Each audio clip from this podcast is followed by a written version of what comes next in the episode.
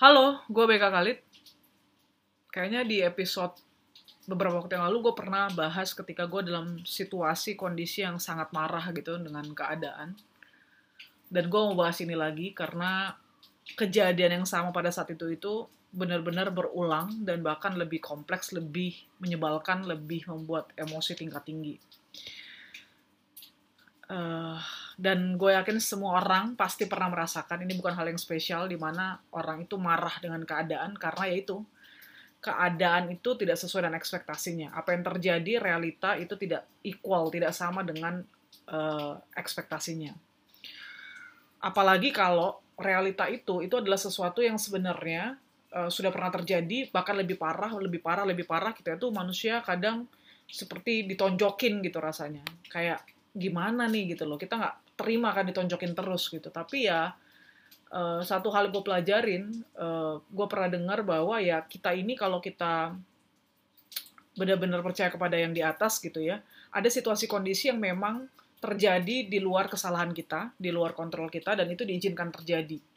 Maka ketika itu terjadi ya jangan marah dan keadaan gitu. Karena semua itu tidak lepas dari kontrol yang di atas oleh sebab itu kita harus tanya, kenapa ini harus terjadi, uh, apa manfaatnya buat kita, pembelajaran apa yang bisa kita lihat, gitu ya. Kalau kita disuruh diam aja, disuruh sabar, disuruh terima aja, ya udah jalani gitu. Kita nggak boleh jadi uh, balik menyakiti, membalas ngomongin orang lain.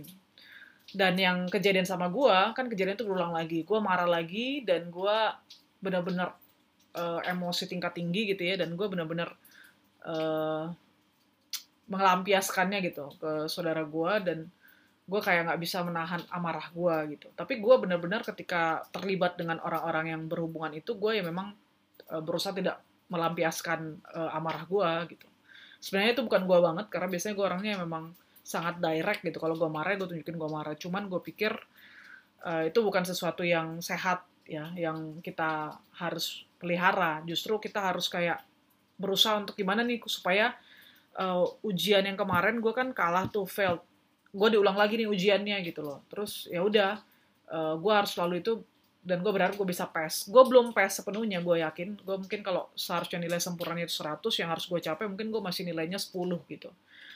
Uh, tapi minimal kalau kemarin gue nilainya failed bener-bener nol atau minus bahkan gitu ya gue kali ini mungkin bisa lebih gitu. Tapi ya kemudian itu bukan sesuatu yang mudah gitu karena kayak sesuatu yang berulang bahkan lebih ribet dan lebih kompleks lagi. Nah, gue yakin itu terjadi bukan cuma di hidup gue, tapi juga terjadi di hidup banyak orang, mungkin termasuk lo yang denger ini. Seringkali kita marah dengan keadaan, uh, dan gue akui bahwa gue itu benar-benar orangnya uh, kalau marah direct itu suka meledak juga gitu ya. Dan gue benar-benar gak bisa menahan amarah gue, jadi harus ada pelampiasan di tempat di mana gue bisa melampiaskannya Nah menurut gue secara emosional manusia ya memang nggak salah gitu. Uh, kalau lu punya tempat untuk lu bisa curahkan emosi ke amarah lu, ya carilah tempat menurut gue cukup satu, yaitu orang yang bisa sangat lu percaya. Kalau bisa keluarga lu, kalau ada bokap nyokap lu atau saudara kandung lu itu paling paling paling inilah gue bilang paling aman gitu ya tapi kalau misalkan saudara lu, lu atau keluarga inti lu, lu juga nggak bisa percaya gitu ya atau lu ngerasa nggak nyaman ya udah lu uh, berdoa dan ledakan itu kepada yang di atas. Bilang kalau lu marah, lu kecewa, tapi lu tahu bahwa amarah kecewa itu nggak akan bawa lu ke mana-mana, dan itu akan buat lu bisa mengarahkan lu kepada dosa dan kesalahan-kesalahan lainnya gitu ya. Minta arahan supaya lu tuh dibimbing. Kalau lu mau nangis, curahkan semua itu benar-benar sama yang di atas lewat doa. Atau lu ya uh, tumpahkan ngomongin gitu di kamar sendirian, tapi jangan sakiti orang lain gitu karena itu penting banget untuk kita belajar mengendalikan diri. Ini self reminder benar-benar buat gue karena gue alamin gitu ya. Gue nggak tahu itu uh, cocok buat lo atau enggak, tapi menurut gue itu jalan terbaik karena kalau misalkan gue ya pribadi gue suka marah, terus akhirnya gue menyesali gitu loh. Akhirnya gue nggak enak sama orang yang gue sempet marah-marah, yang sempet ribut gitu ya.